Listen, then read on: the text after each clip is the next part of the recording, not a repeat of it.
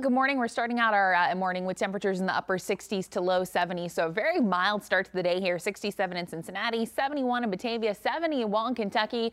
As we go through today, a heat index actually uh, getting into the low 90s later on this afternoon, but a hot day overall. I think we're in the mid 80s through 2, high 80s as you head towards 3, 4 o'clock today. 7 forecast brings a weather impact day for Wednesday and Thursday. I think Wednesday afternoon and evening, some thunderstorms could be strong. All right, so uh, welcome to Hiya. Yeah, Daily Dose. Starting with a little bit of weather.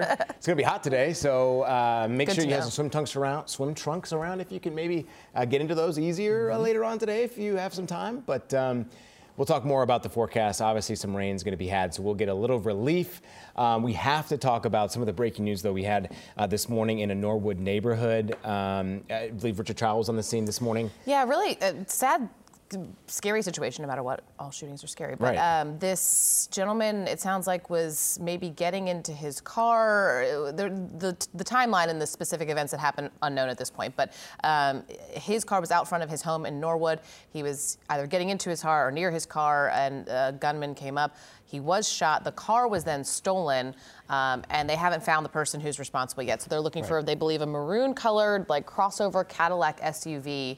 Um, in the area. So keep in mind, keep your eyes open. If you see anything, give uh, Cincinnati Police or Norwood Police a call. I believe they're working together on this. Yeah. Uh, we don't know the status of the gentleman who was shot, but um, obviously we're checking in with local police to see if they'll give us an update on him. But yeah, definitely a scary situation overnight, and we'll find out more as we go through the day, probably. Yeah, since he's on the run, uh, police will give us an update there. We also had to talk about some of the different um, security checkpoints we've seen across uh, our area because of the shooting we saw in Uvalde, Texas. It's a very somber uh, week for a lot of families as they put those uh, that died to rest this week. But it brought a uh, a point here at home that we were able to kind of go into some of these high schools, uh, Mason City schools, and sp- specifically um, where they have no real traditional resource officers, but have campus safety team of 13 officers covering five different schools. So we talked a little bit about this morning which districts have what, right? What the security outlooks look like. Some districts have SROs, others have teams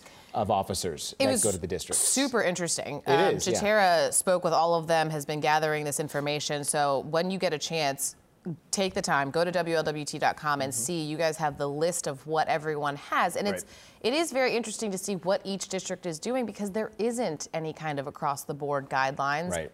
Each district is doing what they can with what resources they have, and I think resources is a big part of that, which I think is detailed in the article, right? Yeah, not, and not just uniformity lacking across states, but in an area like Cincinnati where you have uh, two or three states intertwined. You talked about Mason, but then in Kenton County, Kentucky, 17 s- schools in the district, 17 uh, school resource officers. So different uh, different ways of doing things in different areas, and some some areas are a little bit. Of course, you have your rural school districts or schools, and then you have the city schools. So j- especially again in an area like this, there's so many compounding things that both are kind of uh, flabbergasting. It's like, oh, why isn't it uniform? But then you step back and think, you're like, oh, well, something be. that works in uh, Clifton isn't going to work in Kenton County or Right. in Yeah. Campbell County. It'll be interesting to see too, because I think a lot of the schools that we read this morning have them for the high schools or for the larger, the the older students, but not the elementary school students. So Right. it'll be interesting to see how this uh, Uvalde shooting impacts what will happen going forward. And again.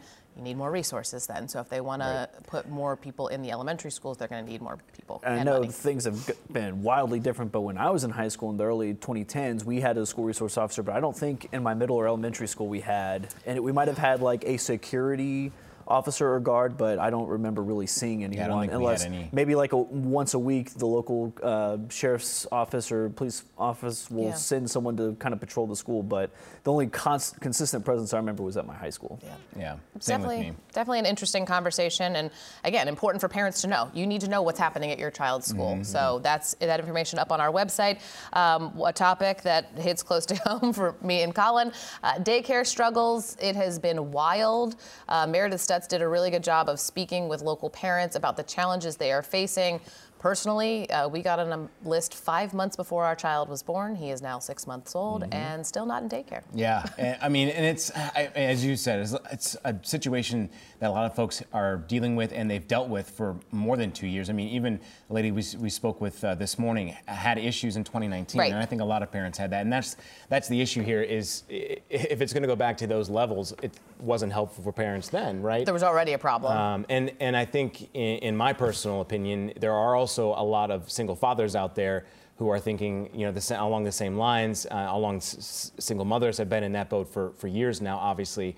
Um, but but there's I think there's some situations that have to be addressed for folks to live well, to be able to work well, and to be able to be at home. Well, and well. we've talked so much about people going back to work after the pandemic, and uh, truly, we, my husband and I don't have family in the area, so we don't have grandma and grandpa that we can just drop off, you know, in a pickle, or Right. if we're just trying to wait until daycare was opening. And by the grace of God, a neighbor was like, "Hey, you said you needed help. Do you need me to bridge that gap?" And I mean, if she hadn't said that, I don't know what we would have done.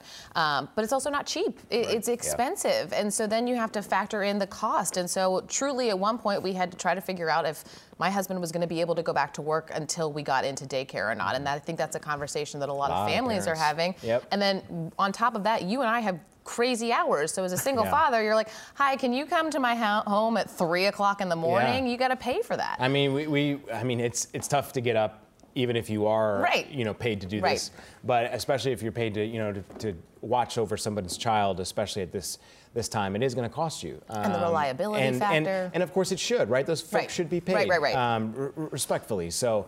Uh, obviously, the situation on either side that uh, more discussions are going to have to be had. Hopefully, some some um, there'll be some possibilities that will come to fruition. And I think well. Meredith found a good resource for parents. It's called 4C for Children. Yes. So they'll help you kind of walk through Mm-hmm. even questions to ask people because that's where I got overwhelmed. Like, how, what would I even ask somebody to, that was Yeah. coming into my home? Right. so, uh, or if I was dropping my kid off at their home, how do I ask those questions? You can find So- a link to that organization on our website Perfect. at WLWT.com. And I- I'll, let, I'll let you guys, the experts, talk about this. I'm not yet in that boat. so. Yeah, yeah. We'll you'll happily talk one you through it if you ever decide to. And I don't want to glaze over this uh, situation. We don't have much time, but sunscreen.